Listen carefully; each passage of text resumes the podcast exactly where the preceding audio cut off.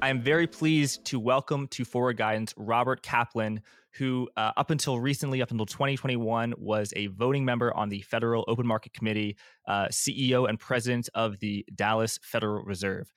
Robert, thank you so much for for doing this. Welcome. Good to talk to you, Jack.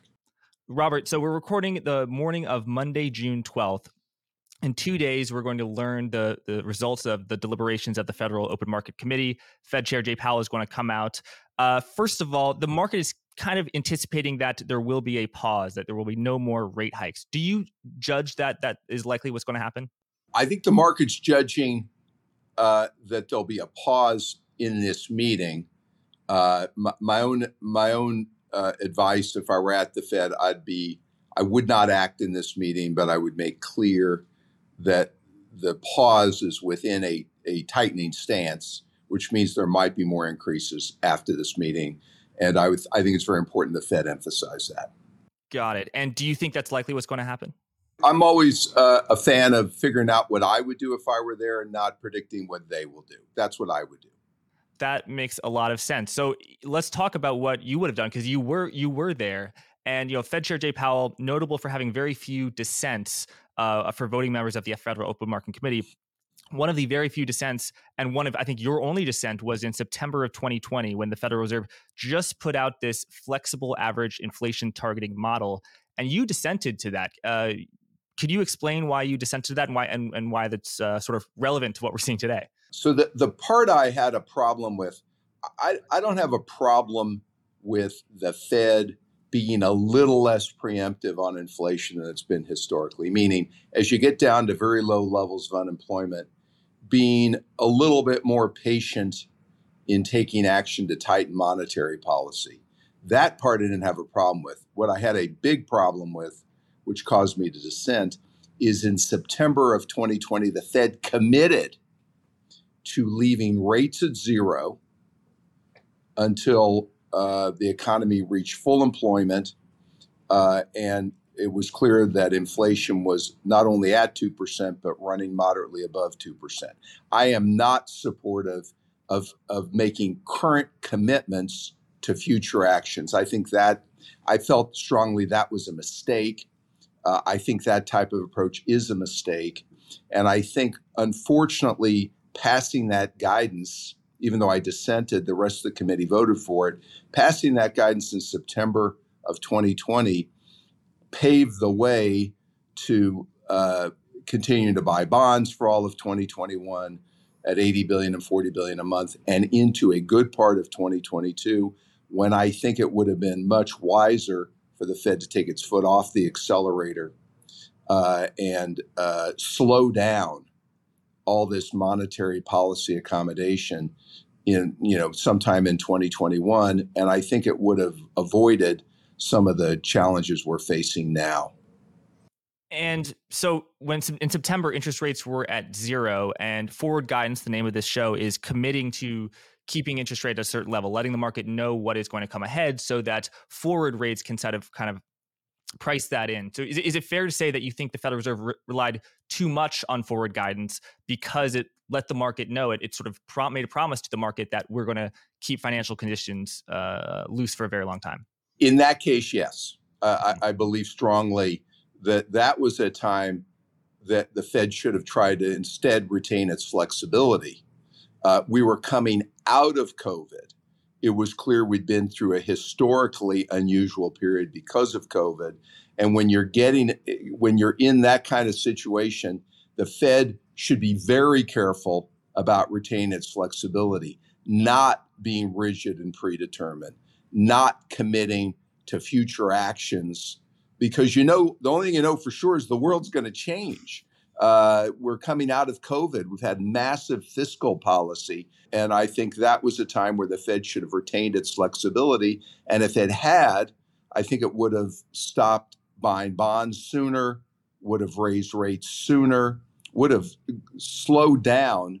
Uh, I, I liken it to in 2020 when we were in COVID, we were running 120 miles an hour to get out of a ditch. But after we got out of the ditch in some time in, say, early 2021, it would have been smart to take your foot off the accelerator and start going 55 miles an hour again. And that type of guidance commitment, I think, uh, straitjacketed the Fed from doing, I think, what should have been done. And if going 55 is more moderate, less uh, accommodative, what is what we've been doing now? What uh, the Federal Reserve has been doing of raising 500 basis points? Uh, is that is that you know going 25 miles an hour? No, uh, it's not. What so what happens? And I, I, the best analogy is to driving your car. If you drive 120 miles an hour and you keep driving 120 miles an hour, and in the distance there's an intersection with a red light, you know that eventually, unfortunately, if you don't slow down to 55, uh, you're going to have to slam on the brakes. What we're what we're seeing over the last year is the Fed's had to slam on the brakes, and that and I mean slam. And so normally, what you want is more uh, smooth monetary policy where, yeah, you get down to 55, so you have the option to go 35, you have the option to go 70 again. But we haven't had, the Fed hasn't had a choice here.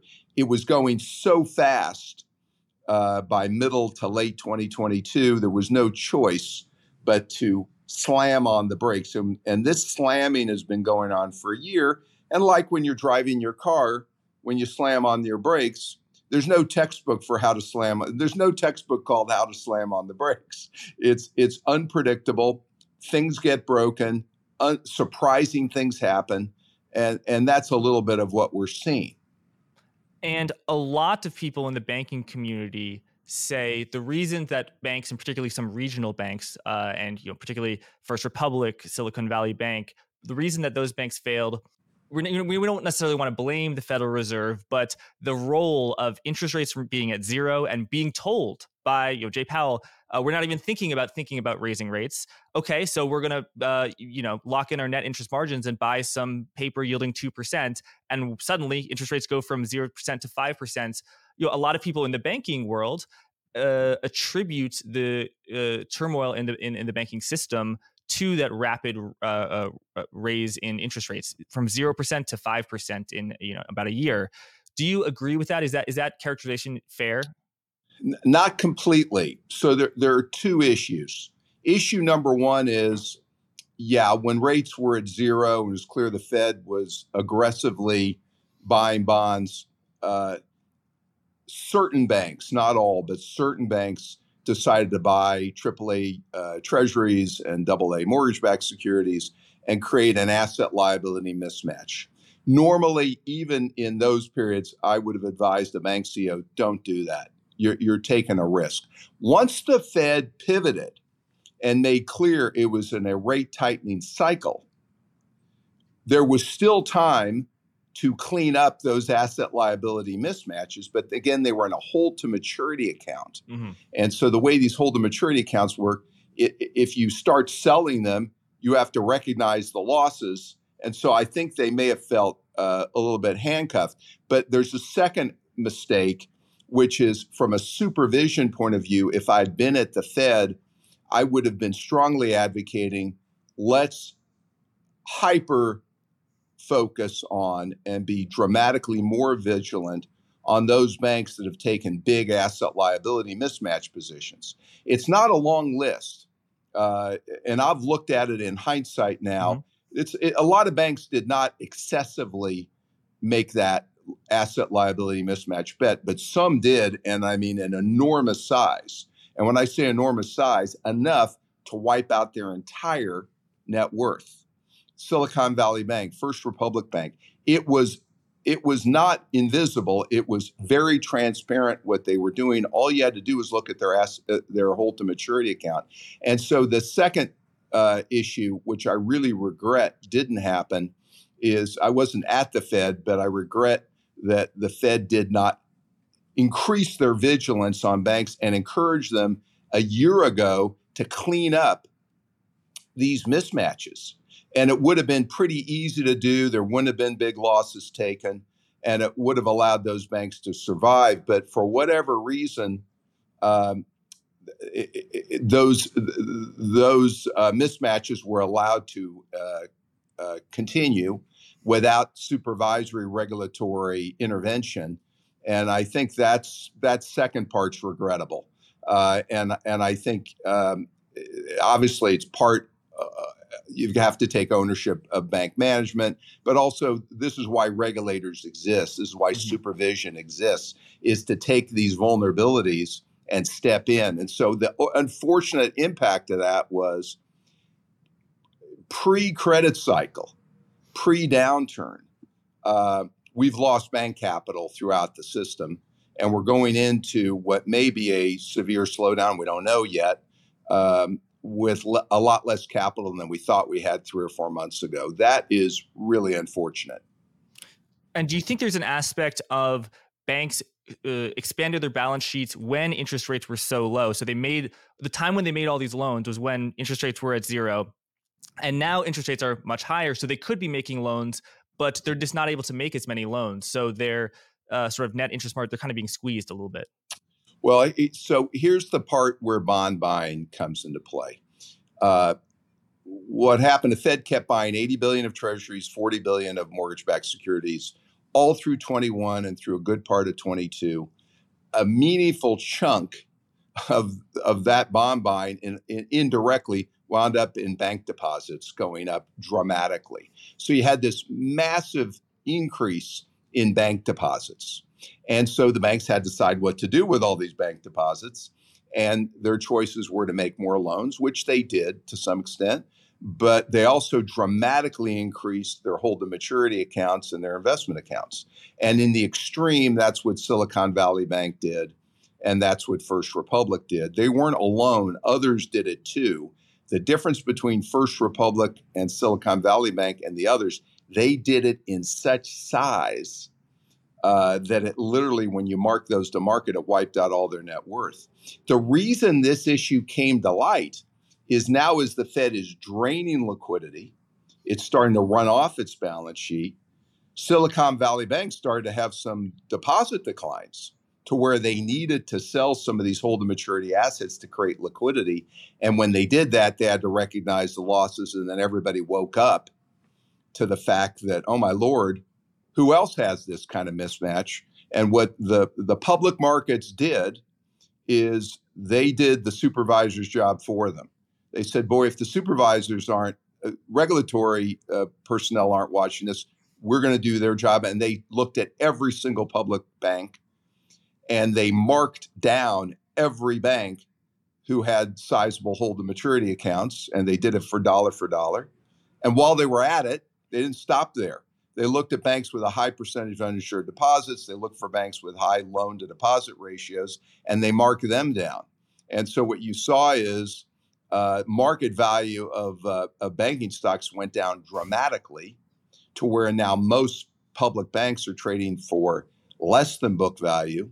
Maybe first, uh, uh JP Morgan is probably the only obvious bank I can think of that trades at more than book. That's a dramatic change. Six months ago, banks were by and large trading at one and a quarter, one and a half times book. Now they're almost all trading less than book. And what the public market is saying is your your equity is not worth book value, and mm-hmm. it isn't. And so uh, th- that is a real that is in the real world that's a loss of capital. And banks who where deposits are leaving, they're raising capital either through the, the discount window from the Fed, Bank Term Funding Program, new program from the Fed, or the uh, Federal Home Loan Bank, and those that money is costing you know high four, low five percentile. It's not costing zero. And here's the problem: that's not raising capital. That's replacing deposits with their with loans. That's not a cap. That doesn't help capital. Or what they're doing is going to the wholesale CD market and buying CDs so that they put some window dressing on their deposits. So the, the, the fact of the matter is um, that doesn't help with capital. Uh, it just helps with liquidity. And so, what the banks are, are wrestling with right now is they have less capital than they'd like. They worry that there's going to be more deposit instability. They don't know. And they know we're heading into a credit cycle. So, what they're doing by and large is they are shrinking their loan books uh, in order to try to fit back into the capital they do have. And the impact of that is particularly significant for small, mid sized businesses uh, who are very reliant on banks uh, for uh, capital, for loans. Big public companies don't borrow that much from uh, commercial banks. They borrow mainly in the financial markets based on the curve. Uh, they, they haven't been as meaningfully hurt. Small, mid-sized companies have been you said the curve, the sort of the yield curve is inverted, meaning that longer dated bonds now yield less than shorter term interest rates. And a lot of that is because the Federal Reserve raised interest rates uh, so drastically. In some uh, market participant views, an inverted yield curve is almost always a harbinger of a recession or something bad to come in the markets, the economy, or both. In the public statements from the Federal Reserve, particularly Fed Chair Jay Powell, he has said that he's perhaps not as worried about an inverted yield curve. As someone who is you know on the inside, how does the Federal Reserve think about an inverted yield curve? Is it is it this doomsday sign that so many uh, uh, you know market participants think it is?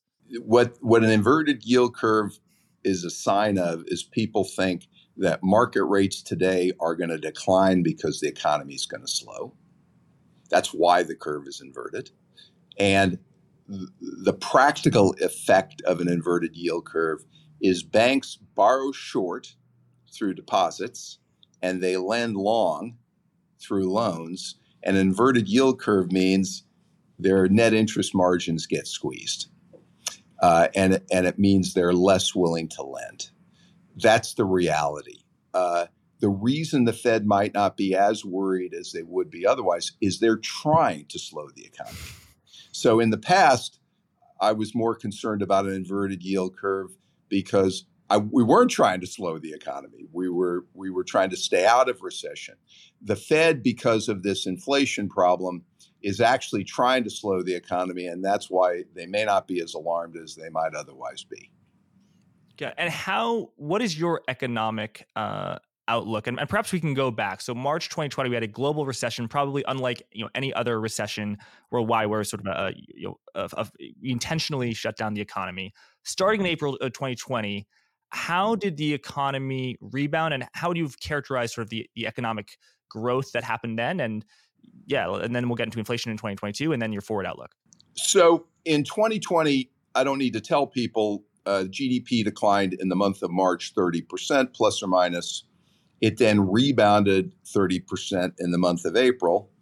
But, but for the year, uh, the economy probably, we lost, forget the number, 7 or 8% GDP. What the fiscal authorities tried to do in 2020 is estimate the GDP gap. So, for your listeners, let's say GDP is 22, 23 trillion dollars you know, plus or minus 8% of it is a couple of trillion dollars, let's say. Uh, and so you had sizable fiscal programs that were passed uh, to get money into the hands of small business and in the hands of consumers. And the Fed basically monetized that spending by buying 80 billion of treasuries and 40 billion of mortgage-backed securities every month. And in addition, you had these 13-3 programs mm-hmm. in the lingo, which backstopped the bond market, muni market, other markets to try to restore market function. Okay. So far, so good. I think that was appropriate actions, not perfect. And uh, what the impact of those actions were is consumer spending during 2020 actually did not decline. It, it just shifted. It shifted from services to goods, and uh, it, it helped mitigate the contraction in GDP we would otherwise have so far, so good. The problem started then in 2021, where we weren't totally out of COVID, but we were climbing out of COVID. And you had a new raft of fiscal spending in the trillions. And the Fed kept buying mortgage backed securities and bonds to the tune of 80 billion of treasuries and 40 billion of mortgage backed securities all through 2021. And so nominal GDP growth spiked in 2021 to 12%. In other words, real GDP plus inflation was 12%. The last time nominal growth in the United States was that high was probably in the 70s, which were a very high inflationary period.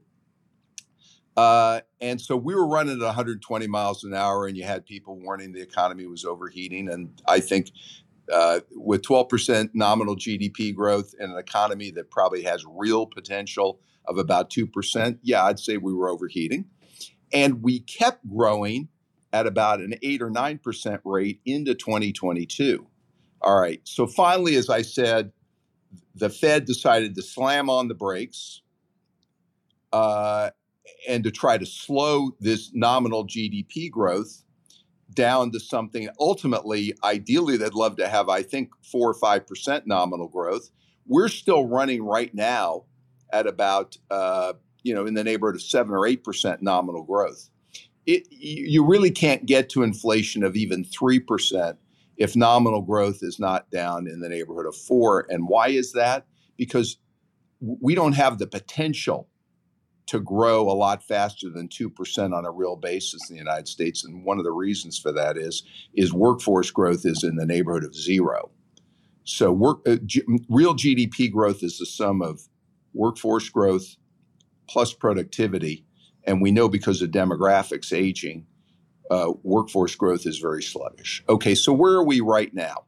The Fed has got rates five, five and a quarter. It may need to do a little bit more.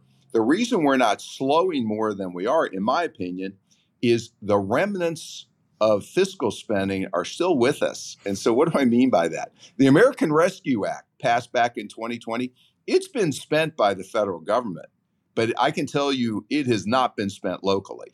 That money in the tens of billions of dollars around the country is sitting in state and local uh, bank accounts it has to be in the lingo obligated by 2024 and spent by 25. And I can tell you every locality in the country where I talk to a mayor or a university chancellor or you name it has got a substantial amount of money they're about to spend for new projects uh, uh, around, uh, in, in, state and local governments because they have to spend it or they're going to lose it. And so uh, when you include that money plus the Inflation Reduction Act, uh, plus the Infrastructure Act, you've got uh, a number of programs that are stimulating fiscal spending that are much like you, what you would do if you were trying to get out of a recession. These are the kind of programs you'd be doing to stimulate the economy out of a recession, and we're doing them right now. And so I think that's one of the reasons why, even though the Fed has hiked and is surprised the economy's not slowed more, I think there's an offset, which are some of the tail of these fiscal programs that is blunting uh, monetary policy and is increasing demand for goods, services, and labor, particularly in the service sector. Thank you. And then the uh, uh, buying of mortgage-backed securities as a result, as, well as taking interest rates to uh, uh you know zero, mortgage rates were three percent in some cases lower. So many many homeowners bought homes uh, with a mortgage of 2.8 2.9% or refinanced and you know that stimulative effect doesn't go away once you int- raise interest rates to 5% that's still there because they don't you know that, that's a 30 year uh, fixed rate mortgage so that's stimul- stimulative as well. And i would say one other thing just on the home side. You got to remember so now that the fed is raising rates mortgage rates have increased dramatically to six and a fraction seven percent. So for first time home buyers homes are home buying is really not affordable, and so they have to rent, and so that's why we see uh, rents being hotter than you'd like otherwise. So you had this run up in prices, and now you have this run up in in uh, mortgage rates, which are keeping out uh, buyers and forcing them to rent. Uh, there's an increase in multifamily supply, but that's that's one of the odd things going on in the housing market also. Got it. Uh, just want to revisit. You said in March 2020, the and you know, uh, for longer when the Federal Reserve was doing quantitative easing, as you said, 120 billion dollars a month. That and much more in March 2020. That the Federal Reserve sort of monetized that debt and aided the fiscal stimulus. Is that a view or a characterization that some of your colleagues at the Federal Reserve would have agreed with? Because I think the official terminology they use is, "Oh, we did we did quantitative easing not to monetize the debt, but to uh, aid fiscal stability, or excuse me, financial stability? Well, there were two reasons for the spending. This is again in 2020. Mm-hmm. It was to restore market function. And I do think it was to uh, smooth the way for the fiscal spending that had to be done. But, but more than anything, we were in a deep hole. And I think our, our view at the Fed was more specifically to try to stimulate economic activity because we were coming out of a ditch. It had the effect of helping to facilitate the fiscal spending also. Okay, so that was your uh, economic characterization of the past uh, two years. Now we have inflation in, in 2022 and you know many people during the summer of 2022 calling for a recession because these rate hikes are f- fearsome and they're going to come in. I think at one point maybe the bloomberg uh, recession probability was at 99% and yet here we are uh, you know middle of june 2023 and you know, the unemployment rate is still low. Yes we've had some banking issues but you know bank lending is it, it hasn't crashed by any means. And uh, you know I don't, I don't think that uh, most economists would characterize that we have had a recession. So what is your sort of economic view going forward? Economic view is that uh, fiscal policy, to some extent, is offsetting uh, the monetary tightening. Won't go on forever, but I can tell you it's going to go on for 23 and 24 because I can tell you locally what's being done with the American Rescue Act funds and some of what I see going on with the Inflation Reduction Act funds and the Infrastructure Act funds I think that will um, that will make it so the economy may be may be stronger than people expect. Now there'll be a point at which this fiscal money is going to start to dry up. I would actually love it if in DC there was an effort to extend the time frame for spending of the American Rescue Act money and the Inflation Reduction Act and the Infrastructure Act and extend it out that might also ease some of the offset to monetary policy. But but uh, it would not uh, surprise me if the economy is stronger than people are expecting. The goods sector is weakening, but the service sector has been surprisingly strong. Um, and, I think that trend may continue for a while longer. And the other thing that's going on is uh, there are 50 million workers in this country that make $50,000 a year or less. They've been getting wage increases, but those wage increases still haven't been enough to help them make ends meet. So they're looking for higher, more wage increases.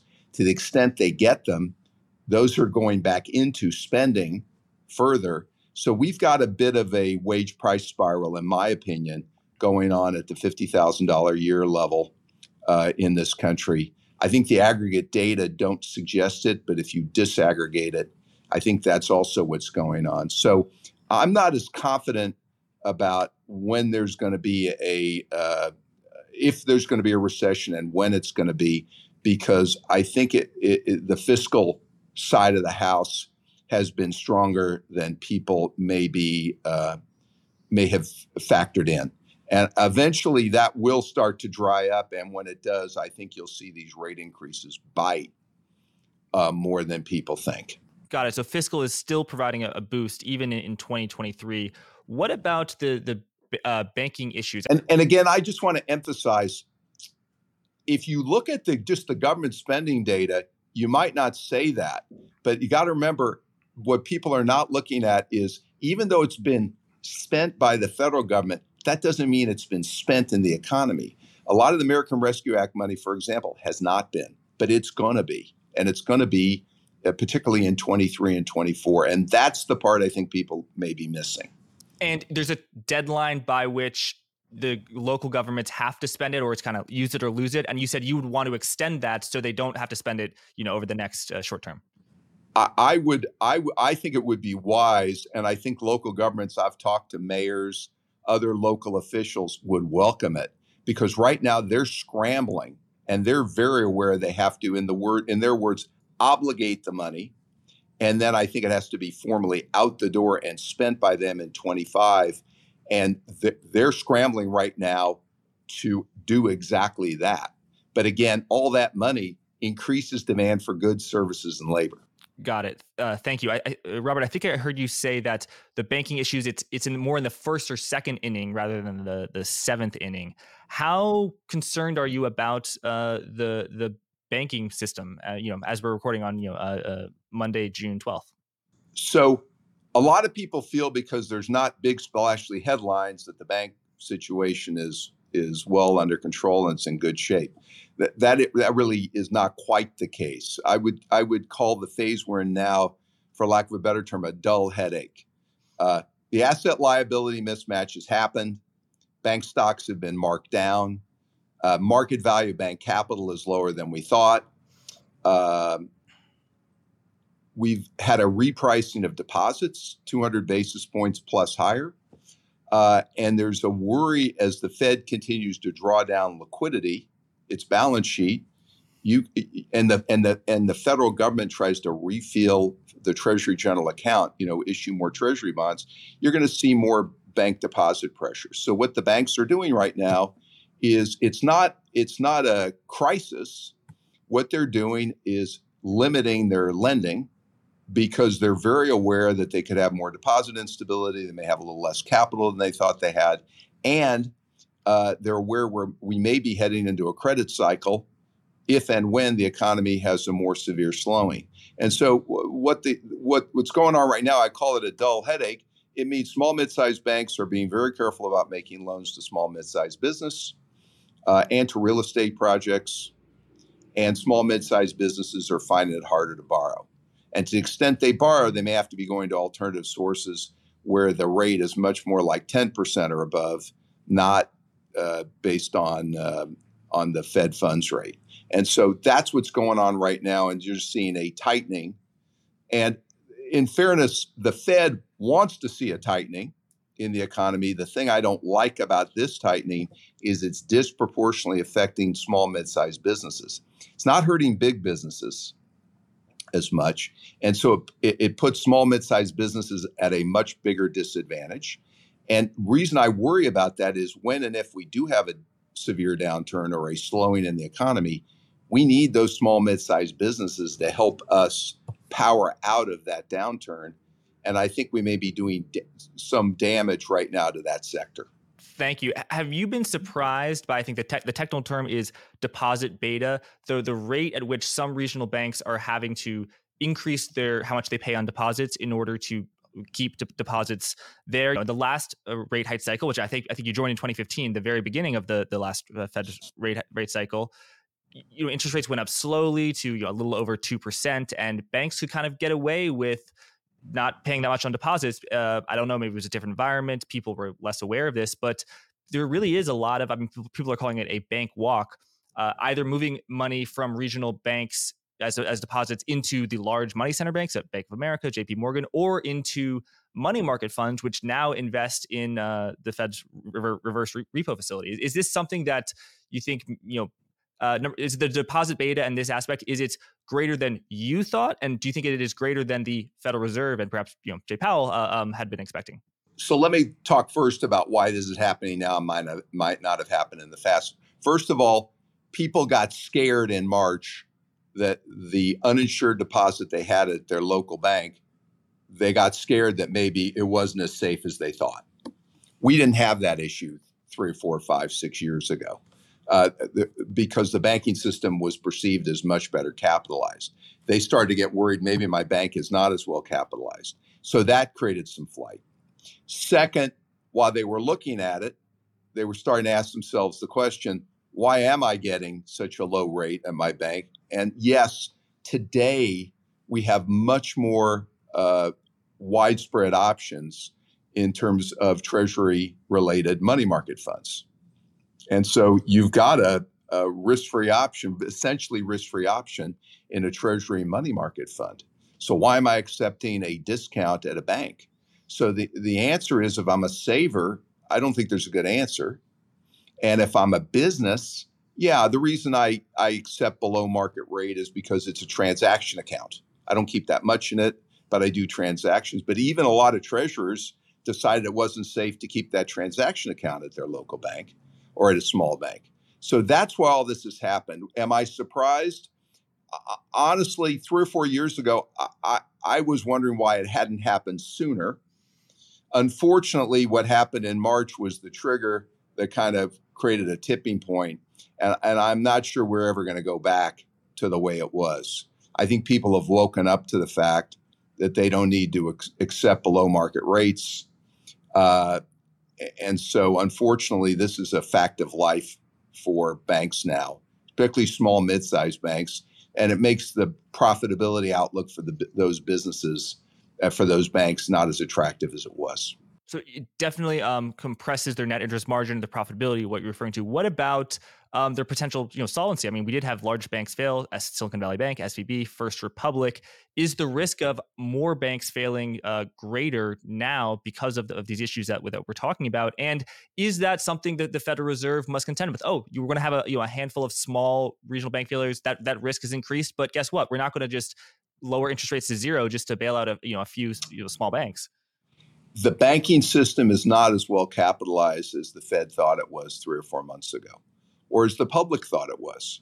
And the reason is you had this accounting fiction hiding in plain sight, which is these hold to maturity accounts were marked at par, even though they were worth 80 or 85. And uh, once we woke up to that fiction, um, and we realized that the regulators and bank supervisors tolerated that fiction. I think the perception is the banking system has, and the reality is, banking system has less capital than we would have thought. So, what's the issue? At the moment, it's not a viability issue. It, it may be that the, the, the business is not as attractive as it was. What what the issue is is how severe the credit cycle is going to be. If you had a very severe credit cycle, you might have some banks that have less capital than you'd otherwise like have even less capital because of uh, the performance of their loan book. And that's what people are bracing for. And that's why you've seen some quote unquote business banks that have high exposure to C&I loans and commercial real estate loans and have a lot of uninsured deposits. You've seen those bank stocks get marked down more because people are bracing for that uh, possibility. So uh, the Fed the Fed needs to be aware of it.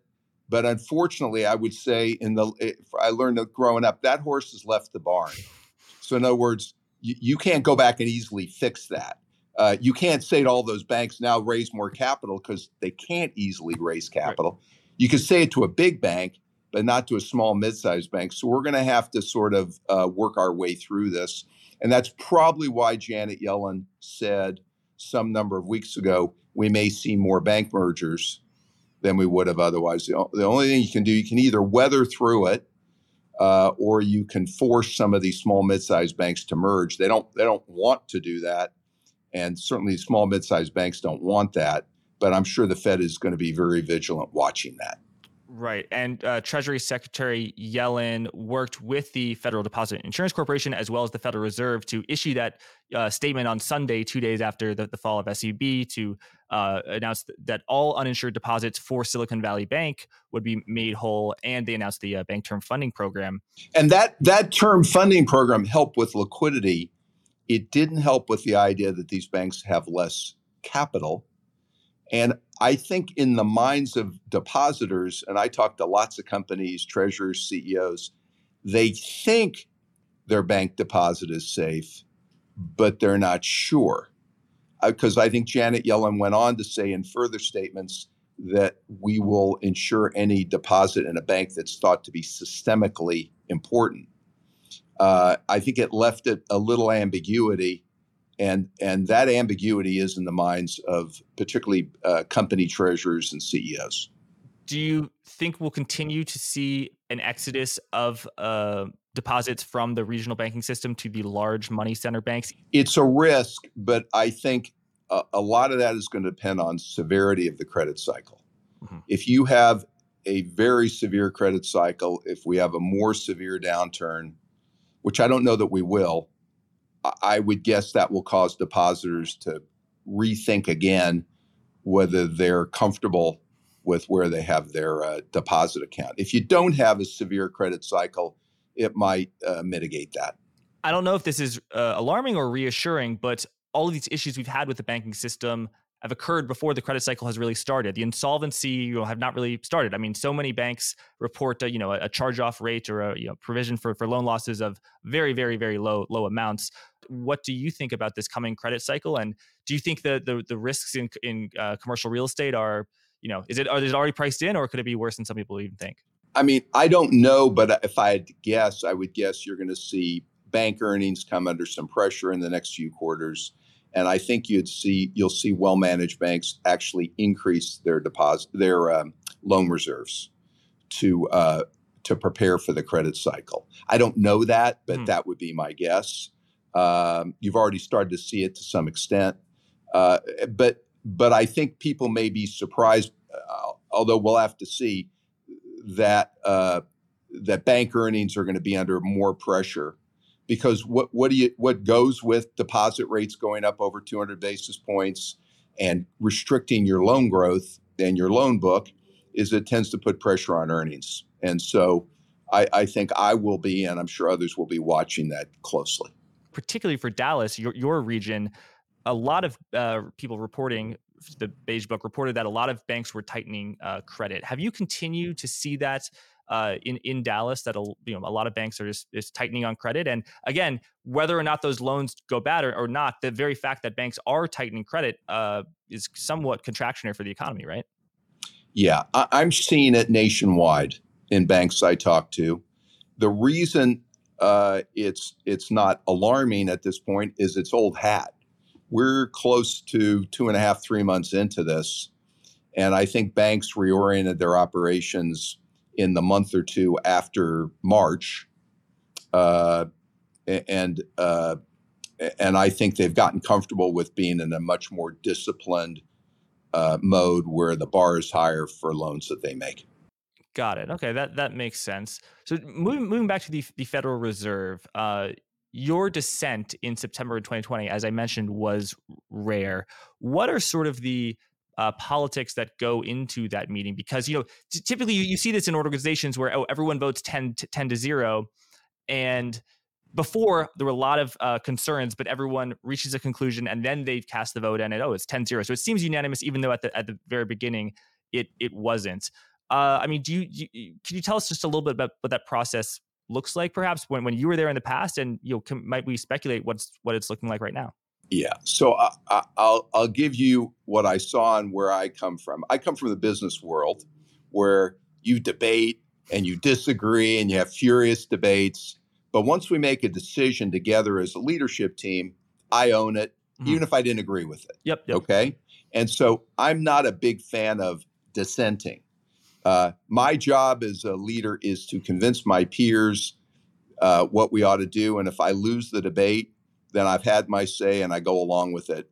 And so um, uh, I think you see a little bit of, of that at the Fed where um, I think people are not looking to dissent. The culture of the Fed and the leadership is collegial, constructive. And the, the other thing you got to remember most of the people around the table have been at the Fed for their careers. I, I was not, I came from the outside. And so to become a Fed president or a leader at the Fed, I used to kid around troublemaker is not a great career path at the Fed. Uh, you know, you you learn to be constructive, to give your views, but to uh, uh, you know to limit how much uh, trouble you cause.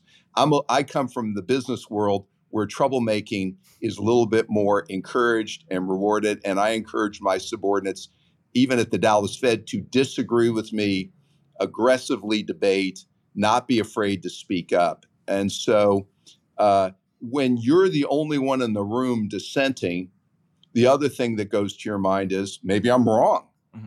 Okay. And and you should, and I think that's a good thing. Is if I'm the only one that thinks this, either I'm smarter than everyone, which is unlikely, or maybe I'm just wrong. And so when in doubt, I tended to go along. Uh, the September 2020 was one of those rare cases where I disagreed, I was fairly isolated, and I was convinced I was right. But but that doesn't happen very. And also, I didn't want to dissent, and I looked for every possible way to change the language in the guidance. There were a number of compromises I threw out to change that guidance that would have allowed me to sort of bite my upper lip and go along. But uh, I couldn't agree in good. I couldn't agree to that language. And my feeling was, if I'm going to work in the public sector or at the Fed, uh, I've got to speak up and and disagree. But did I feel alone? Absolutely. Was I isolated?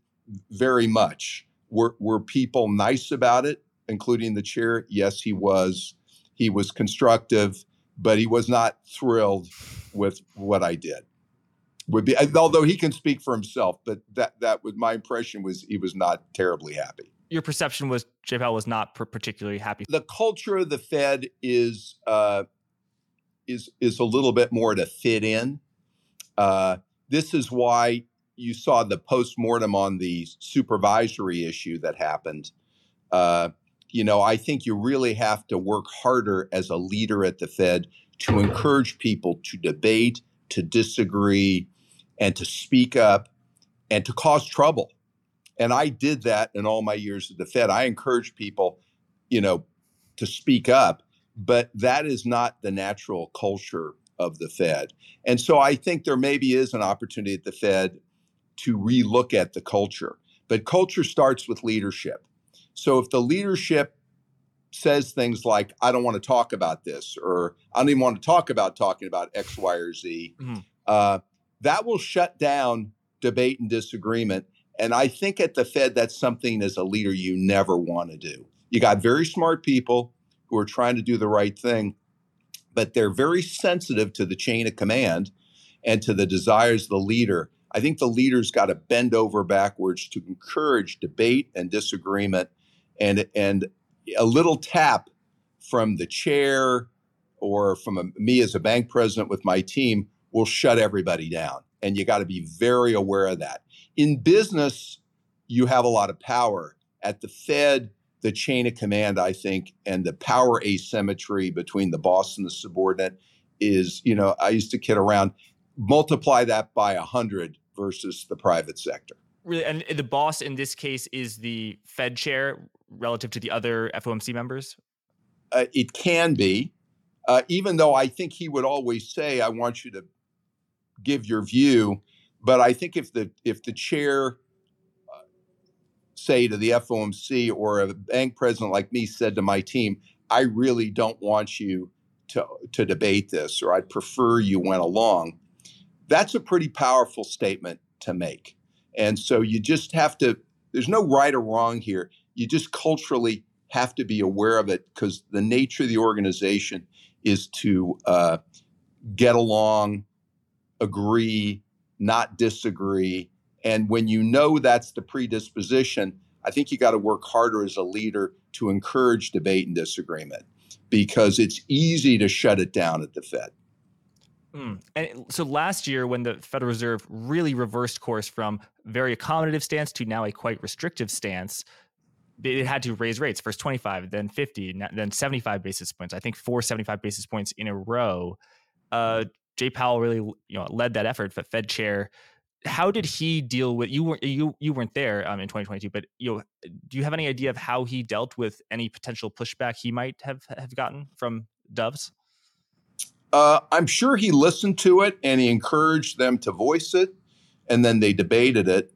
Uh, so for me, um, when you know you're pointed in a in a direction, north, south, east, or west, then most of the disagreements are about matter of degree tactics. So is it 50? Should it be 75? Should it be 25?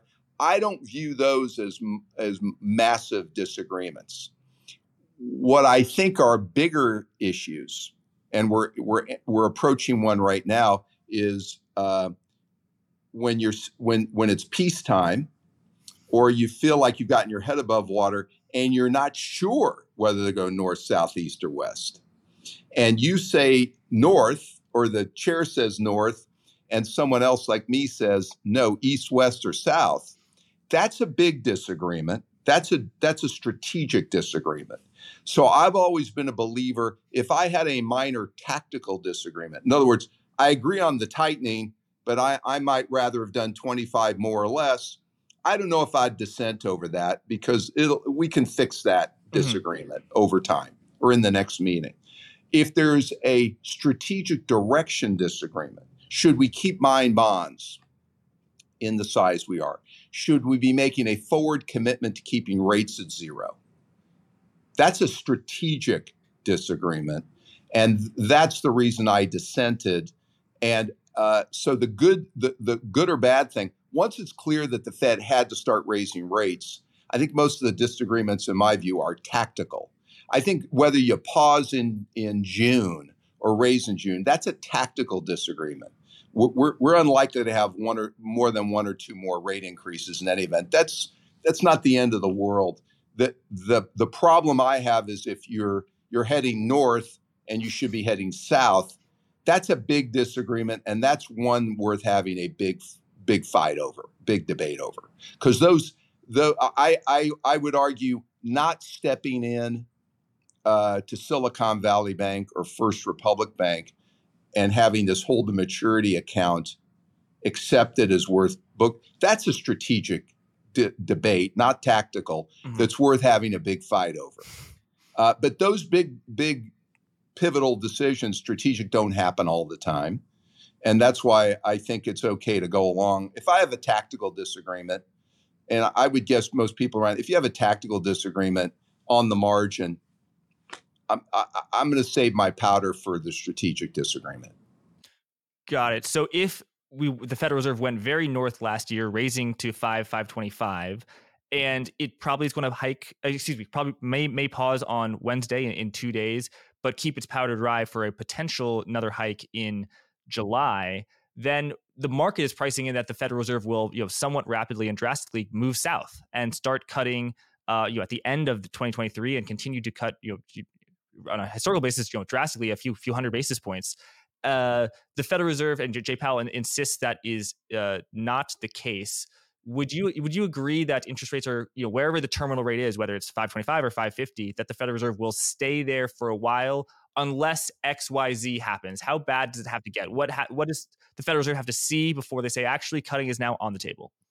I think people should listen to Jay Powell when he says that it's unlikely that they're going to rapidly cut. I, I, if I were there, I would be advocating and saying in every speech, the market should expect we're going to keep rates at this level for a lot longer than the curve suggests. The curve suggests that by the end of the year, early next year, there's going to be a cut. I don't see that. And here's why I don't see it. I think that uh, inflation, particularly in the service sector, is going to be stickier I think it's going to be hard to get inflation much below 4% or 3.5%. And I think the Fed, and again, this fiscal tail is, uh, is going to be around for a while. I think it's going to be necessary to keep rates higher for longer than what's reflected in the forward curve. And uh, I'd be saying that even as a private citizen, I'm saying that every time I speak. And I, at the Fed, I would be saying it every time I speak. Well, I'm, I'm glad you're saying it now. So the Federal Reserve pays attention to so much economic data, and you know Dallas is a, leading uh, hub of uh, the, the data for the Federal Reserve. But in terms of the market indicators, there's the credit markets and then the equity markets. Equity market, stock market, it captures a lot of public attention. So much so people would say, "Oh, the S&P 500 is surging and rallying to 4,300." I bet the Federal Reserve doesn't like that because they want to tighten, uh, uh um, you know, t- tighten monetary policy how much does the Federal Reserve pay attention to the equity market, or do they pay a lot more attention to the credit market, you know, high yield, uh, leverage loans, given that that is the real sort of engine of, of uh, economic growth? So everybody around the table handles it differently. I'll, I'll speak for myself. I focus much more on credit spreads and the credit markets. Uh, and the reason on the S&P, the thing that you got to be careful about, uh, and this the year is a good example, you know, you've got five or 10 stocks that are making up for the bulk of the increase. You have a number of uh, industries where uh, earnings are challenged and the stocks are challenged, or the stocks reflect a concern about a downturn in the economy. And so I, I, I think as a central banker, I'm much more interested in what's going on with bank lending and with credit spreads and availability of credit. Got it. So uh, the the if, if everyone at the Federal Reserve thought like you, the argument that oh, the higher the S and P 500 goes, the more the Fed has to hike would not be true. I, I don't. I, I, mean, listen. Everybody around the table should speak for himself. But the level of the S and P would not be a driver of my decision on whether we need to do more rate hikes. What would be a what would be a driver is uh, what I think the prospects are for the economy, uh, credit spreads, and particular, I'd have my eye, and I do have my eye very much focused on this 50 million plus group of workers that make $50,000 a year or less and are struggling to make ends meet and are driving more wage increases in the service sector and uh, more pricing in the service sector. I'd be very aware of that. And the other thing I'd be doing if I were at the Fed, and I'm doing it as a private citizen, I'd be pointing out that monetary policy is part of the fight on inflation, but it's not the only part. It, fiscal policy and energy policy matter significantly at this stage. And uh, I think it's important that other parts of the government focus on their role in this inflation issue. I, listen, I'm a, I'm a big proponent of uh, sustainability and reducing greenhouse gas emissions. But this, the transition plan, I'm afraid, is is not reflected the fact this could take 15 or 20 years, not three or four years. And what we've done is limit the cleanest production of fossil fuels in the world in favor of dirtier production in other parts of the mm-hmm. world. And we've allowed the price of oil and gas to spike, the price at the pump to be higher. And again, back to that $50,000 a year worker, uh, that worker is particularly affected by food, energy, rents, and God forbid, health care. And by having oil prices higher, that means that person has a harder time making ends meet, needs to get paid more money. And so, my point is as a central banker, I think you could do a great service by making clear monetary policy is not the be all end all in fighting inflation. We need a whole of government approach, which includes a focus on fiscal policy, the remnants of these government programs, energy policy is very uh, significant. And I think the Fed, I, I personally think we'd be better served if we had a more holistic view of how to fight inflation. I think if you leave the Fed to do it all by itself with no change to these other policies, rates are going to be higher for longer. And there's a greater chance that we might make a mistake in monetary policy, uh, which uh, you know we prefer not to do. And you think to the extent that you know American oil companies haven't been investing uh, in production, and so much so that you know, uh, you know, uh, Chinese coal companies are, are picking up the slack, so to speak. I think that's what you're referring to, or Australian coal companies. That is reflection more in of Saudi U- Arabia. Yes, yes, U.S. fiscal policy, you excuse me, U.S. Uh, uh, regulation, you know, passed by Congress and then the president, rather than sort of uh, private the private markets ESG uh, a movement saying, "Oh, we're not going to invest in in stuff," which you know is not really government directed. So, what do I mean by you had earlier in 2021? I think there was more uh, signals from the government that encouraged fossil fuel companies to limit their oil and gas production, and and I think that's fine as long as we have alternatives to replace it. But we didn't, and we still don't. And so, what the shareholders also did under pressure uh, is they basically said to those companies, to the extent you have cash flow, we don't want you to put it into drilling. We want you to put it in alternatives or return it in dividends and share repurchase. And that's what those companies have done. And so the impact of it is the price of uh, oil globally is in the 70s, not in the 40s. Uh, it also means that around the world, people are burning more coal. Uh, we we are actually encouraging OPEC to produce more, uh, which is dirtier than our production. Um, and so, I'm not saying it's right or wrong, but I'm saying it is a factor in causing people who make fifty thousand dollars a year not being able to make ends meet. We're doing this in a way that is putting more pressure on low moderate income families in poorer countries. And so that to that extent means inflation is going to be stickier. That's one of the pieces of the puzzle that explain why inflation is stickier and why people making 50 grand a year need to make a little bit more because they've got to drive to get to work. And we should just be aware of it. The Fed can't solve that problem. And I think the Fed is well served to point out it cannot solve all these issues. It, it can do its part on monetary policy, but I think the extent that the Fed is the only game in town on this, you're going to see rates higher for longer. Higher for longer. Uh, that makes sense. Thank you. Uh, my, my, final question is so, you are the co chair of the Draper Richards Kaplan Foundation, where you do venture philanthropy. I want to know, firstly, what motivated you to, to do this and what your projects are you excited about? And secondly, just in the venture world broadly, what are you seeing? Are you seeing some activity slow down because of you know Silicon Valley Bank, a huge bank to uh, all these venture companies? That bank was taken down, and if you see in 2020 and 2021, you know you had juice companies being valued at a billion dollars. I mean, is the sort of uh, uh the high valuation period kind of over? So Draper Richards Kaplan is a 501c3. We have approximately a $90 million fund. Have about 85 or so uh, donors and we've been running this for a whole number of years. We we back 20 to 25 early stage social enterprises every year. They pr- are predominantly not for profits. To the extent they're for profits, if we make a profit, we dump the profits back into the 501c3. So no one ever makes any money from this.